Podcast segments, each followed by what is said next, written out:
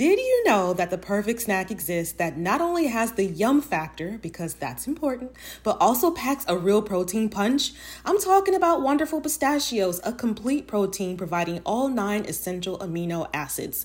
Wonderful Pistachios is one of the highest protein nuts. Each one ounce serving has six grams of protein, giving you over 10% of your daily value. Now, that's a snack you can feel really good about. It's hard for me to currently pick a fave because they have several flavors to choose from, including no salt and jalapeno lime options. But if I absolutely had to, I'd say I'm in my no shells wonderful pistachios sea salt and vinegar era. It's the ultimate snacking solution for when you need a quick, convenient, and tasty boost of pistachio goodness straight out of the bag. Whether you enjoy the ritual of cracking open each nut or you lean towards the ease of no shells, Wonderful Pistachios has something for everyone. It's time to elevate your snacking game with Wonderful Pistachios. Visit wonderfulpistachios.com to learn more. Welcome back to the Brown Girl Self Care Podcast. My name is Bree Mitchell. I'm the host of the show as well as the founder of Brown Girl Self Care. Uh, Brown Girl Self Care was designed specifically for Black women to just help us to get to where the healing resides as we exist in a world that does not prioritize our humanity.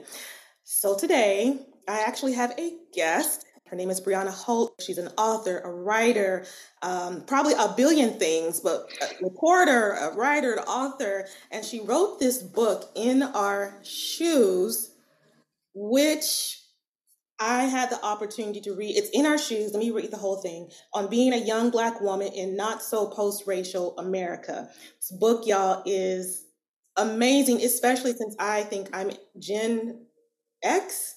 So this was a really good read. So before we get started, Brianna, first of all, welcome. Please introduce yourself and tell us more about you.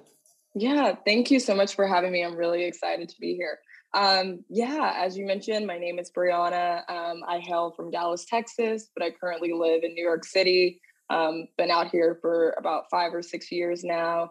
And yeah, this is my first book. It's my debut book, but not my first time writing. Um, I've written about identity and race, and more specifically, Black woman identity and Black womanhood um, for various publications like the New York Times, The Guardian, Rolling Stone, GQ. Um, and so, yeah, it was time to put this all together um, into a manuscript, into a book, because a lot of these uh, topics that I covered in this book were things that I was recovering individually in articles and in think pieces. Mm. Why did you write this book in our shoes? Like, I know there has to be a reason where something yeah. you're like, you know what? Nah, we're gonna write a book about this. What What was that for you? yeah, there was a very specific moment. Um, when I realized that a book like this was needed. I was in quarantine in Dallas, Texas at my mom's house, and this was during the height of COVID. So nothing was going on. Um, I was literally just writing my little stories in bed, and then we'd watch Netflix every night and then start the day over just over and over again. Um, and so I would read the drafts of these articles out loud to my mother, um, the articles that I was writing at the time. And my mom, who is a Black woman of the boomer generation, I realized there were so many things that I was talking about that she did not understand. And she'd be like, well, what is blackfishing? Or what, what do you mean cultural appropriation? Or, um, you know, or I didn't, is that really an issue? Like my mom really had this belief that um, because she's in the boomer generation and blatant and racism was much more blatant when she was growing up. Um, she had this idea, like a lot of liberals, um, that we are living in a post-racial America, post-racial society. She wasn't really aware of like the issues that young Black women are dealing with and how prevalent they are. And so it was like, no, so I need to write about this. This definitely needs to exist as a book. Um, so that people, so that young Black women can have something to hand to other people to explain our situations also so they don't have to do the work themselves. Yeah, that was one of the things that stood out for me. And actually, I, I told you I have notes. So that was one of the things that I wrote down. So I'm glad that you uh, mentioned mentioned that. Excuse me. And by the way, this book covers so many topics. I mean, from stolen black girl innocence to colorism to being super superwoman, a strong black woman, adultification, um, appropriation, virtue signaling. What else? Uh, blackfishing, white tears being weaponized. Like when I tell you that this book covers everything or a lot of things from the rooter to the tutor on just I just felt really, even though again I am from a different generation than you, obviously, just a lot of the things that you were saying in the book, I was just like, Yeah, you know what I mean? Like, I feel like I still like maybe because I'm in between generations. I think mm-hmm. I have mm-hmm. my feet in both worlds kind of sort of if that makes sense. You're also plugged in you know you're also in media you know you're in media i think it, it can also depend what industry you're into or if you're someone who's online or not online um, as well. So i think you're seeing a lot of these things that i'm discussing that maybe you know older black women who are uh, or of different generations who aren't online aren't plugged in in that way aren't really aware of. Yeah i'm glad you said that because there was a part in the book where you were talking about the differences between maybe like the older population versus kind of like your generation and maybe and obviously younger. Um and i was kind of like i kind of like clutched my pearls a little bit because i was like in my mind and I'm, and that's why i'm i i love to learn i love to learn different perspectives because this is this is a part of my healing journey and helps me to learn mm-hmm. and stuff like that. So when you're saying some of the things like i couldn't it didn't re- it didn't resonate with me but I'm glad that you said that because you're right.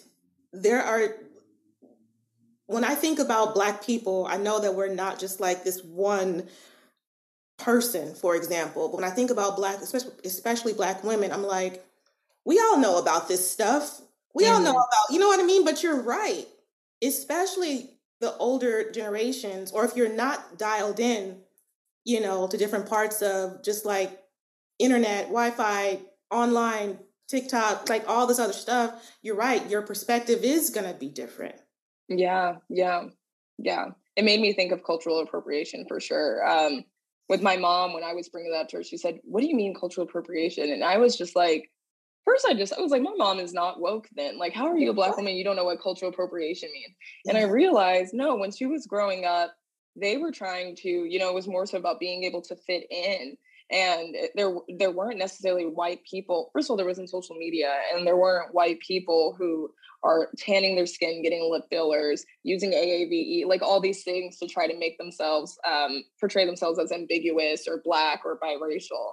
And mm-hmm. so no my mom isn't aware of this level of cultural appropriation that we have. She's aware of like elvis presley you know going to clubs and taking songs but not this new version this heightened version that we're dealing with that's more physical Hmm.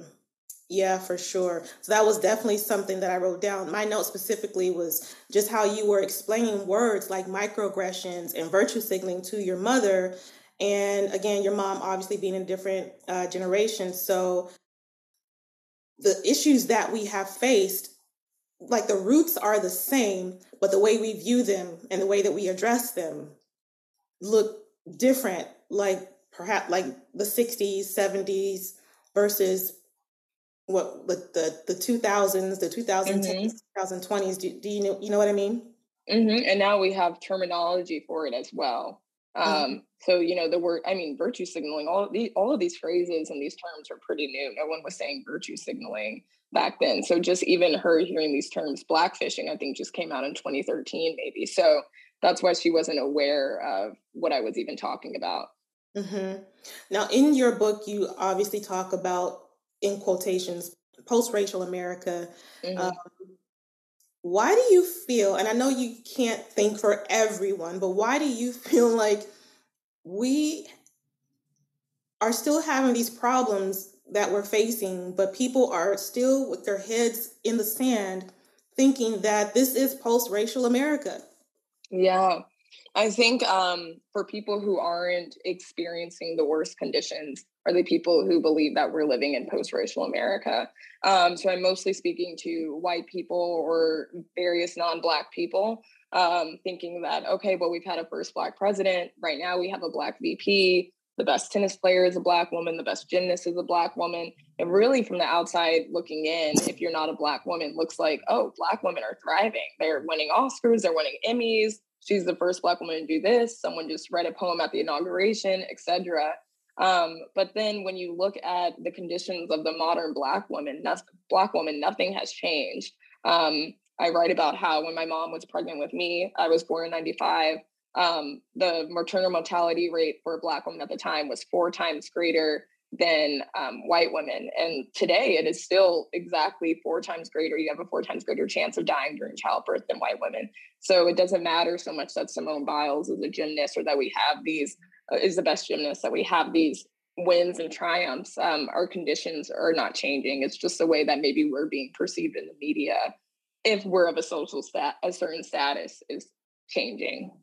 Right, right. And actually, going back to what you said about when your mom was pregnant with you, um, that's another note that I have. So we can just go ahead and get into that we talked you talked about your her experience as um, I forget if she had a condition or something, but can you tell us more about how you just before you were even born, you were slapped with that label that we all end up getting at some point, the strong your dot your baby's a, she's a female, strong black female. Like you hadn't even mm-hmm. been bringing out the womb, sis. You still you still up in here in the cocoon, not even yeah. fresh out yet, and you're already a strong black woman. Like, can we talk about yeah. that? Yeah, that story is crazy. Um, yeah so my mom she had me when she or she was pregnant with me at 43 i think i was mm-hmm. born when she was 44 so that was her condition is that she you know had a higher risk of everything just because she was an older woman um, having a baby and the concerns that she had with me um, having to have a c-section me possibly having down syndrome um, these other concerns that she had her doctor um, who was not black at the time let her know that you know, the baby is going to be fine. Like we have the best of luck with black, you know, black babies, black girl babies are strong. And so, and there was no medical research or, you know, scientific um, knowledge behind that. And that is just like this belief in medicine. And, it's, and it speaks to a lot of medical misinformation um, about Black people that we have a higher pain threshold, that we can, you know, go without it. And that leads to neglect and a lack of support in medical settings, which leads to the higher maternal mortality rate. Like it, it just goes to show that an unconscious bias, while people like to think of these as biases and microaggressions, they have a macro result, a macro effect. If it's killing Black women who um, during childbirth, then how micro is that aggression? How micro is that belief if it's resulting in death and violence and suffering and harm? When while she was in it and she heard that you were a strong black female, versus now that you you know mm-hmm. in her ear just kind of like educating her does she have like has there been a shift in her perspective?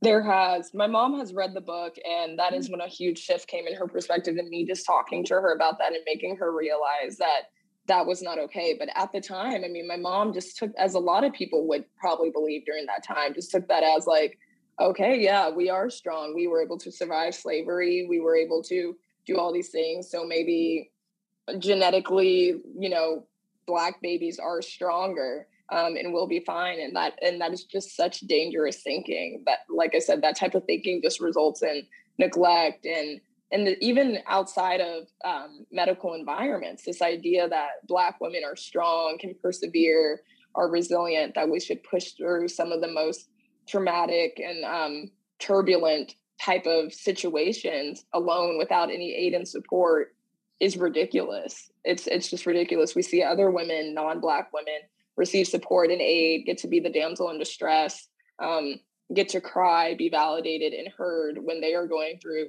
very slight issues. And when we are going through something extreme, it is just expected for us to, as MLK said, like lift ourselves up from our bootstraps uh, about everyone, like be able to just handle and take care of things ourselves.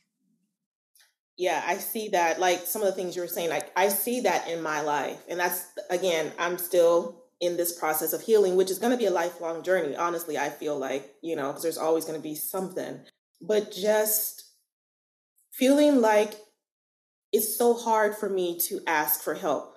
It is so hard for me to ask for help. I have been just my entire life i have i feel like i've been conditioned to believe just based on my experiences and the way i, I was raised and the environment i was in as a child like I, black women we don't ask for help like i don't ask for help for me to do that i gotta be like it's gotta be the like armageddon you know what i mean like or just something super super and even when i do, do make that ask i feel guilt i feel shame i feel embarrassment because i feel like you should have it together already. What's wrong with you? You should you should be better than that. You know what I'm saying? Like just all these little harmful digs at my spirit because I, in my mind I had this belief that I'm still trying to break through that uh, I should be able to do it all because mm-hmm. that's what black women do. We need to push through. We always push through with a strong everything. You know. Mm-hmm. Did mm-hmm. you ever deal with that? Yeah, one thing that I wish I had touched on in my book that I became more started researching more so after I had turned in my manuscript was imposter syndrome, which mm-hmm. everyone, all type of people go through imposter syndrome. But I think black women are going through a very niche specific imposter syndrome because of things like this, like the, these stereotypes and these labels that are placed upon us then make us question things that we shouldn't even be questioning. Like you not wanting to ask for help and then turning that into I should be able to handle this when maybe a woman of a different race who whatever it is that you were going through if she was going through the same thing would not be thinking that way.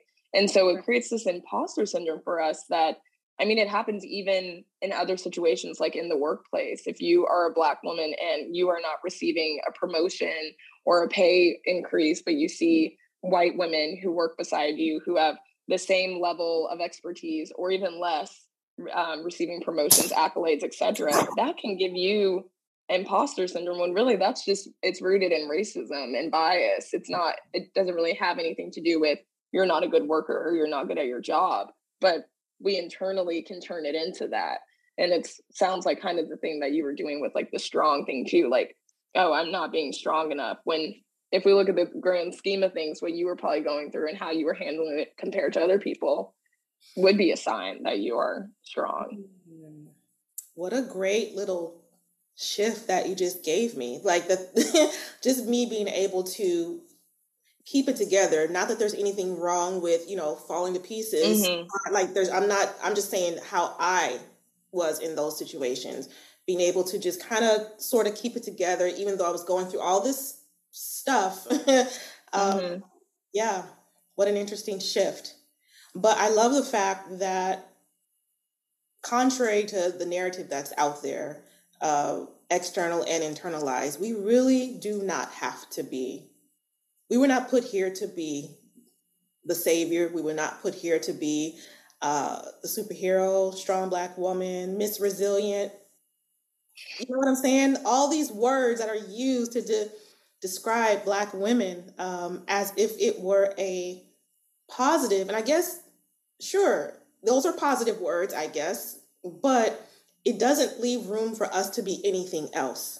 Mm-hmm, and that's mm-hmm. the problem. Because there needs to be that, I feel that ebb and flow in your life. You, no one can be like one thing 100% of the time without it breaking us down. Mm-hmm, and that's what people mm-hmm. don't understand. They don't give us space to be anything but. Mm-hmm. I think Black women, we should be able to just be just exist and decide if if I want to be strong right now, then I can be strong, and if I want to be soft and weak or ask for help or support, I should be able to be that too. But there shouldn't be some expectation that I cannot um, be soft or have help or support. And I think um, that's what we're really trying to do with these labels. We're realizing they were taught to us as compliments but they're really it's it's really dismissive it's really like a lot of the times when people have told me i'm strong is in situations where I needed help. Like when I got laid off from my job, um, and all of my coworkers who didn't get laid off, and I was the only one of the only people on the team who got laid off, the only black person on the team. And my coworkers were like, "You'll be fine. You'll be resilient." That's not what I wanted at the time. What I wanted was somebody saying, "You know, I know somebody who works here. Would you like me to put you in touch?" Or, I, you know, some words of encouragement other than just it's a dismissal. It's you'll be fine. fine. You'll you're resilient. And so to me, that's not a compliment. Or I wrote about how like there was this guy I was dating and I was really scared during the time because all this stuff was going on with Black Lives Matter. And there were situations where like black girls were coming up missing.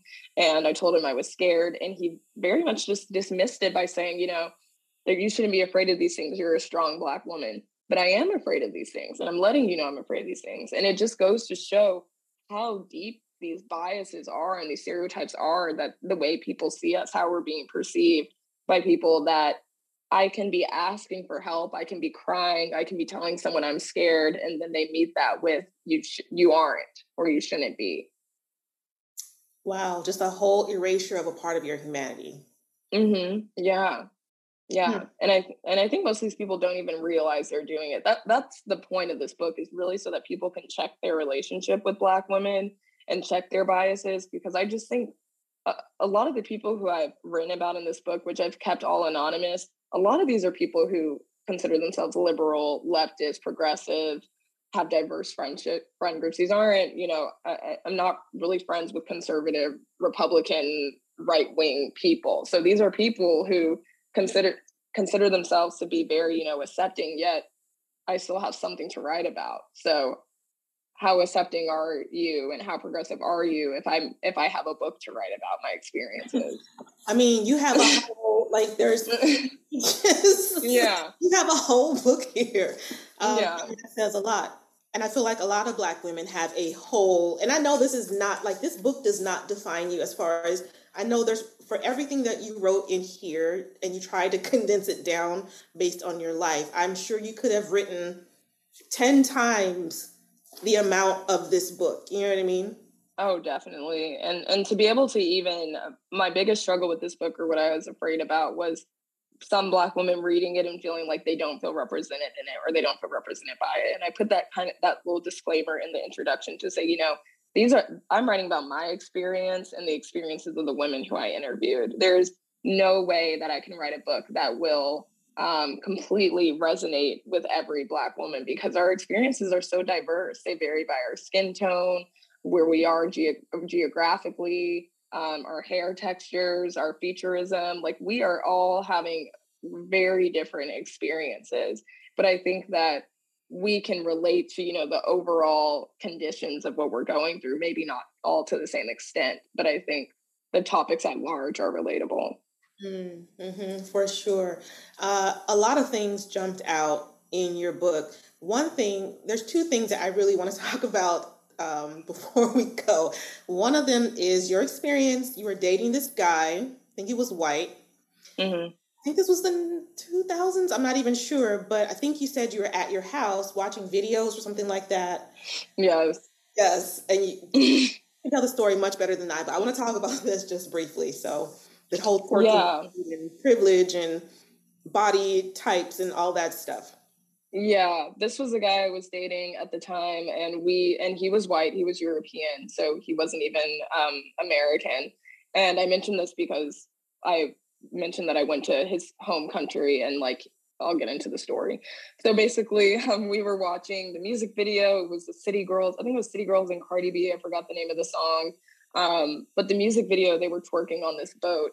And I just remember me and my friends feeling like very empowered by this video, just feeling very liberated. And I don't know, twerking is fun to do, just in the mirror sometimes. Let your, you know, it's it's a form of dance. I cannot twerk. I'm just letting you know. I can I can move a little something, but okay, but just something, just to let loose. And so, and he was so disgusted by this music video, and he was like, "I just think this is so ghetto and ratchet, and it's so sexual." And he even said something like twerking is basically like a looks like a mating call and i just i mean this was the this was really the first time that i got to really see him for who he is. We are not together anymore.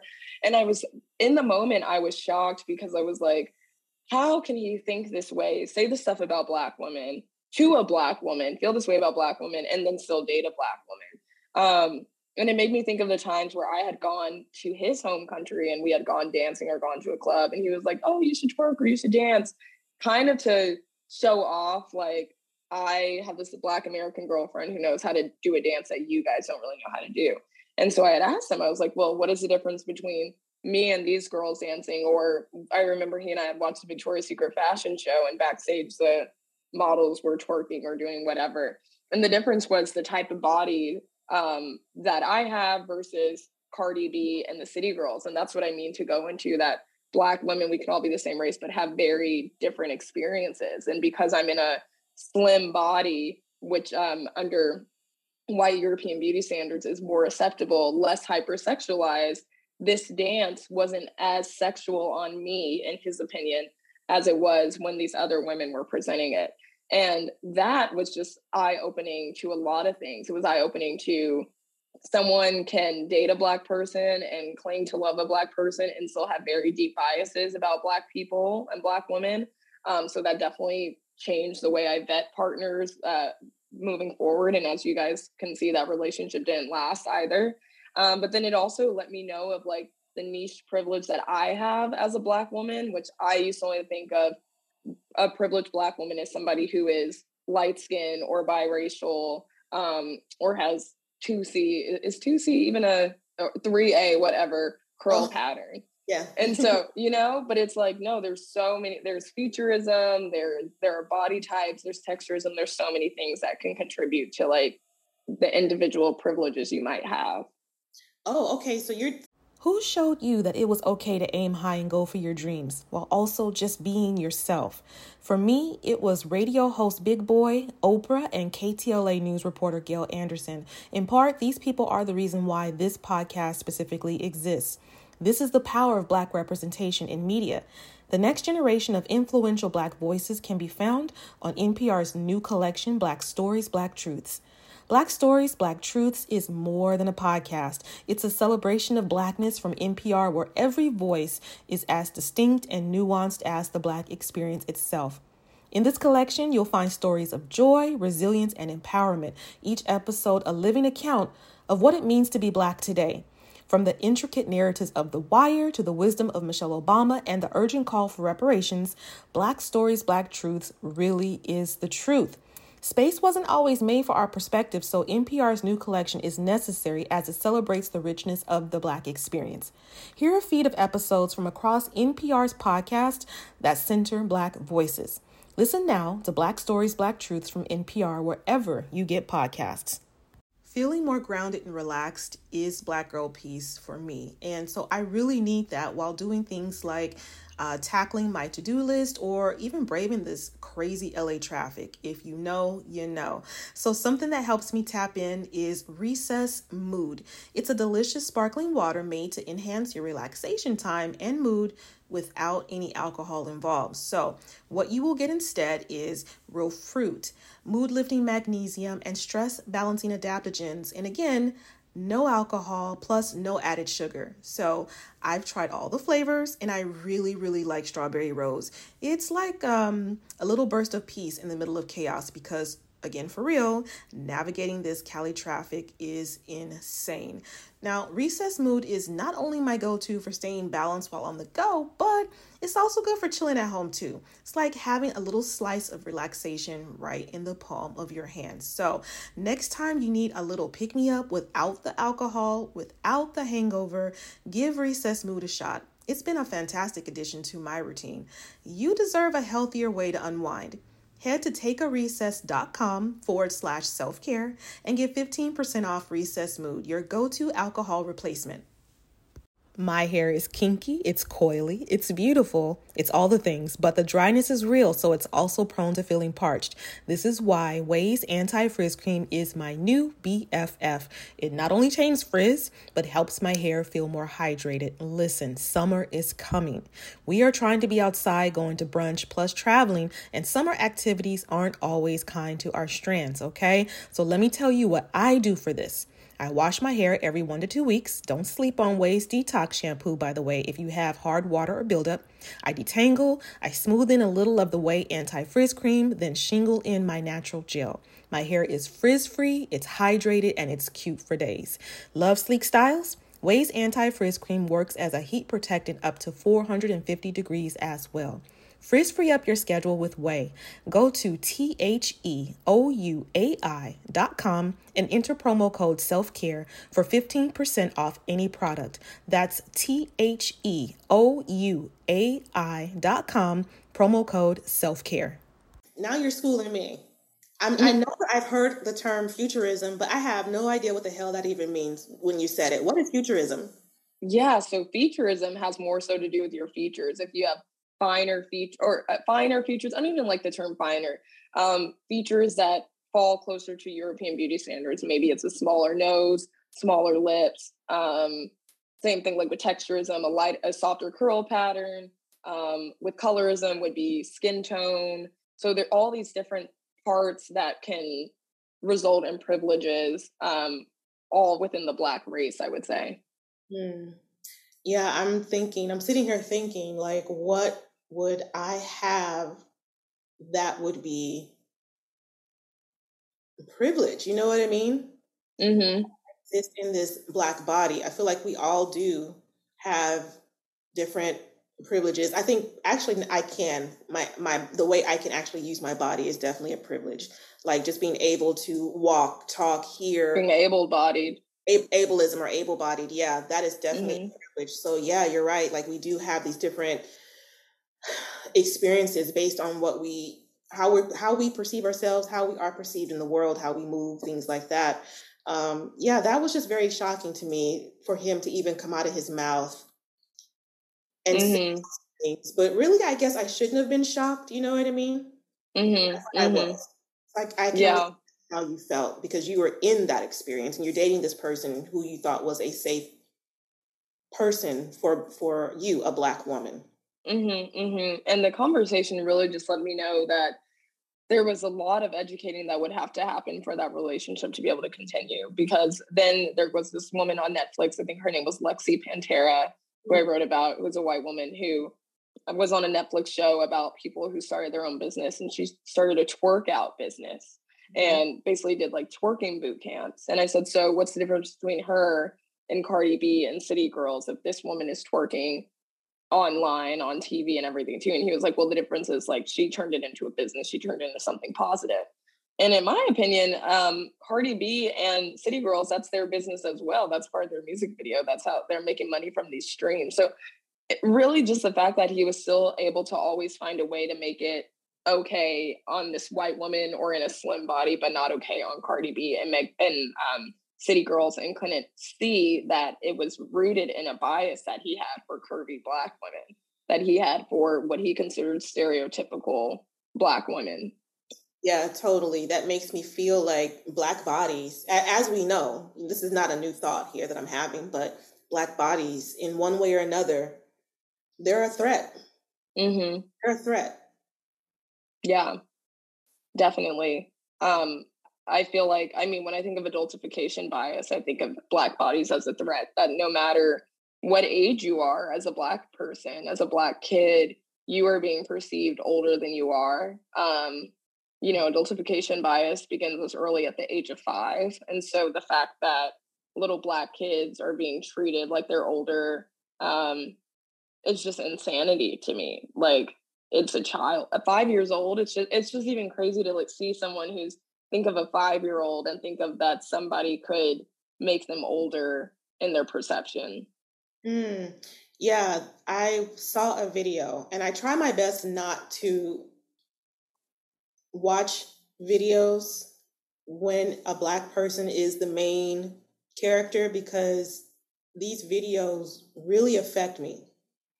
They really mm-hmm. affect me. But I watched a video, I think it was a, a little boy, possibly, uh, whomever, it was a black child, let's just say that, probably around seven, I guess. And they were basically handcuffed. Like the police actually came to the school. Because I think he had a temper tantrum or something. I can't remember, remember the specifics, but they literally handcuffed this seven, six, seven year old child and terrorized him terrorized him. This is a child that does not understand. This is not like an adult. We have a different view on life. We're older, our brains have matured more. We can kind of we can understand like different concepts and, and, and things, but we're talking about a six or seven year old child that is handcuffed, put in a police car um, for this interaction at school. And it just it just broke me down in such a way because our children are adultified for their bodies just for different reasons and it's it's it just it scares me that our kids even today are still going through this and this has been a pattern a part of our history for years. Yeah and and that's the point of the book is to show like yeah we do not we cannot claim that we live in a post-racial society when the stats are still this prevalent you know?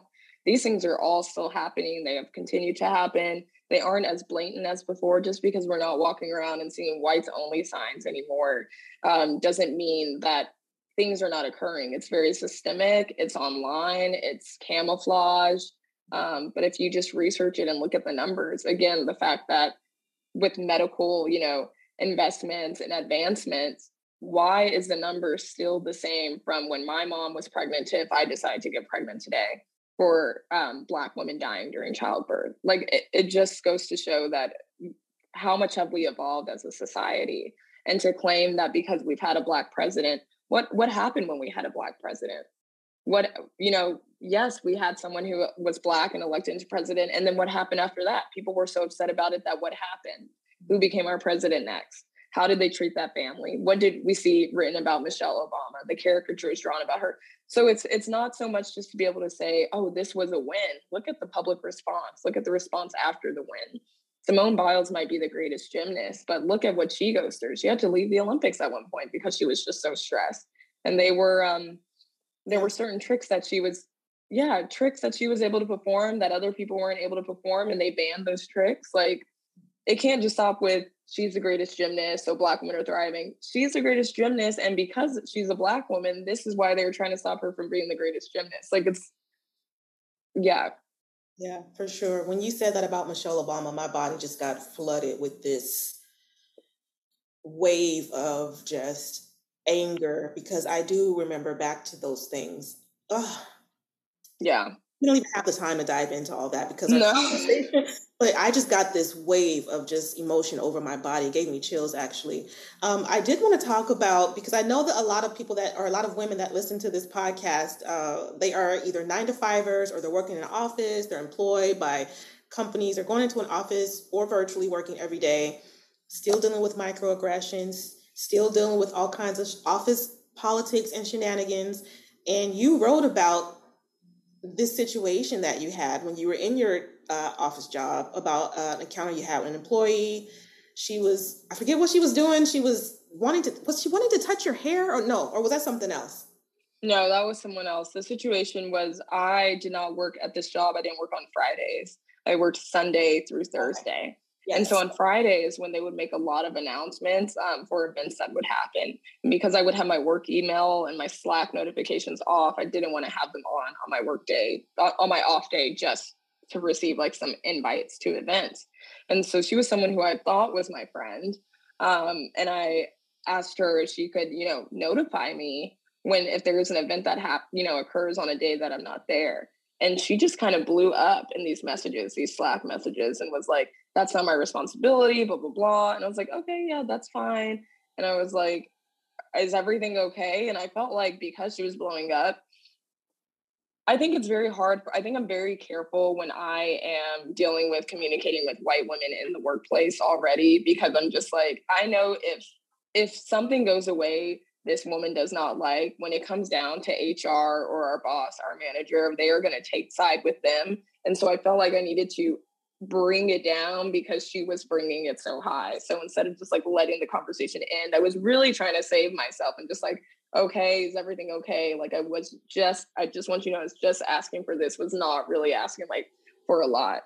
And that triggered something in her. And she sent me this message saying, um, I told you I'm having a bad day. Um, don't test me or something. And I was like, I was gonna let it go, but again, it, when it if if it had been with another black employee or probably just anyone else, I would have probably let it go. But because it's this white woman, I was like, she is upset about something. And if someone sees that she's upset at work and asks and decides to ask her why, and she says it has something to do with the conversation we had, doesn't matter what those Slack messages said, they are going to go with her story.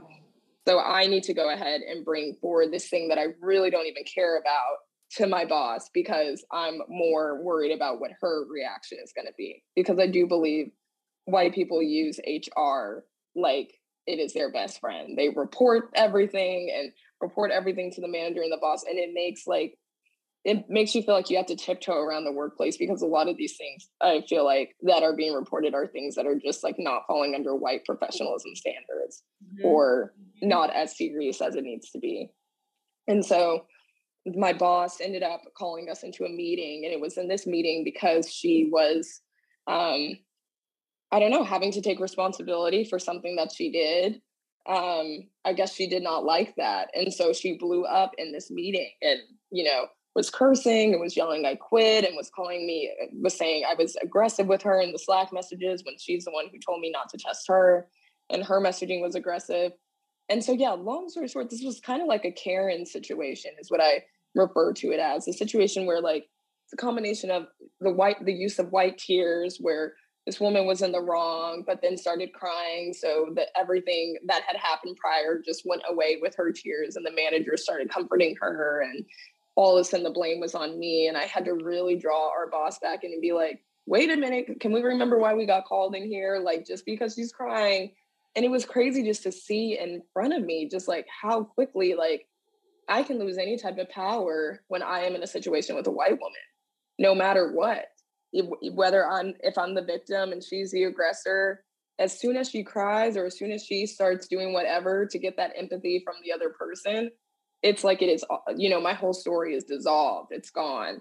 And so that was very eye opening to me. And so now I work from home, I work remotely. I rarely am ever in an office because I think, like a lot of Black women, I just don't want to deal with it. I don't want to deal with microaggressions in the workplace. Um, I don't want to be code switching, tiptoeing around, feeling like I have to present a certain version of myself, um, having conversations that are uncomfortable or that I feel are unnecessary. So I just work from home. Mm-hmm. I love that your generation I guess mine too, but definitely, definitely like millennials. And what's the generation after you? Is it Gen Gen Z? Gen Z, like y'all not, y'all not.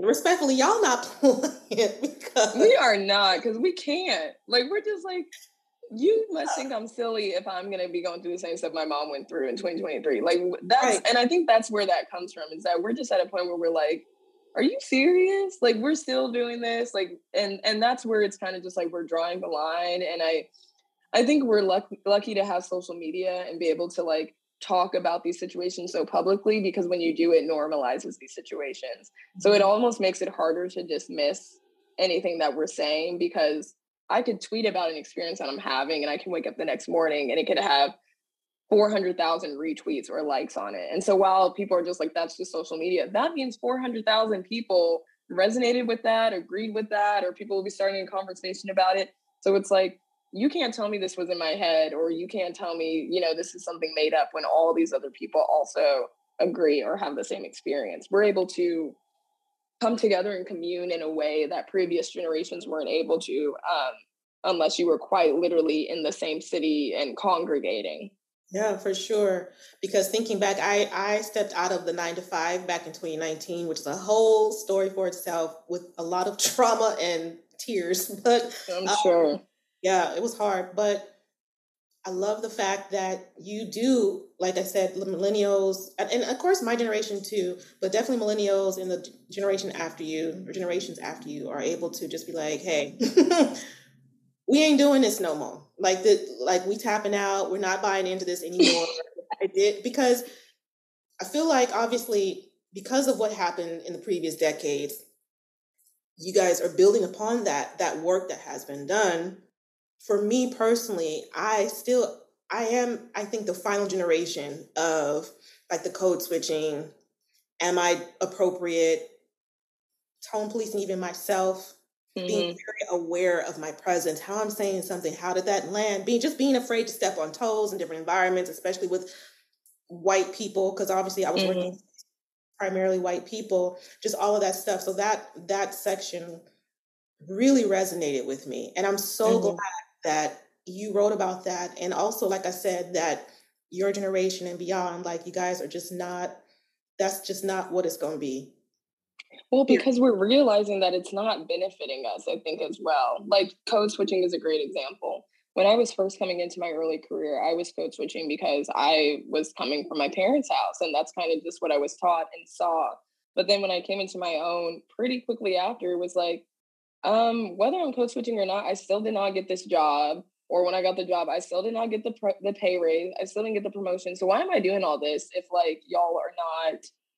It's not leading to anything. I feel like if anything, code switching is actually for the dominant group because I mean, code switching is known to be when you're changing your linguistics or your appearance or your behavior mm. um, as an underrepresented person to fit into around a dominant group to fit into the dominant group um, I just think it makes the dominant group feel whatever less um I think it's it's you making yourself smaller to make the dominant group feel comfortable. And I think that's all code switching really does is it it makes the white people around me feel comfortable um, because the stereotypes that they already decided about me are not really coming up in our presence. Like, oh, we thought maybe she's gonna be loud or she's gonna be disruptive or she's gonna be this but I'm code switching. So it's like, oh, okay, thank God she's not. I and, and it makes them comfortable. it doesn't result in anything for me. Like it does not result in respect. It doesn't result result in a promotion.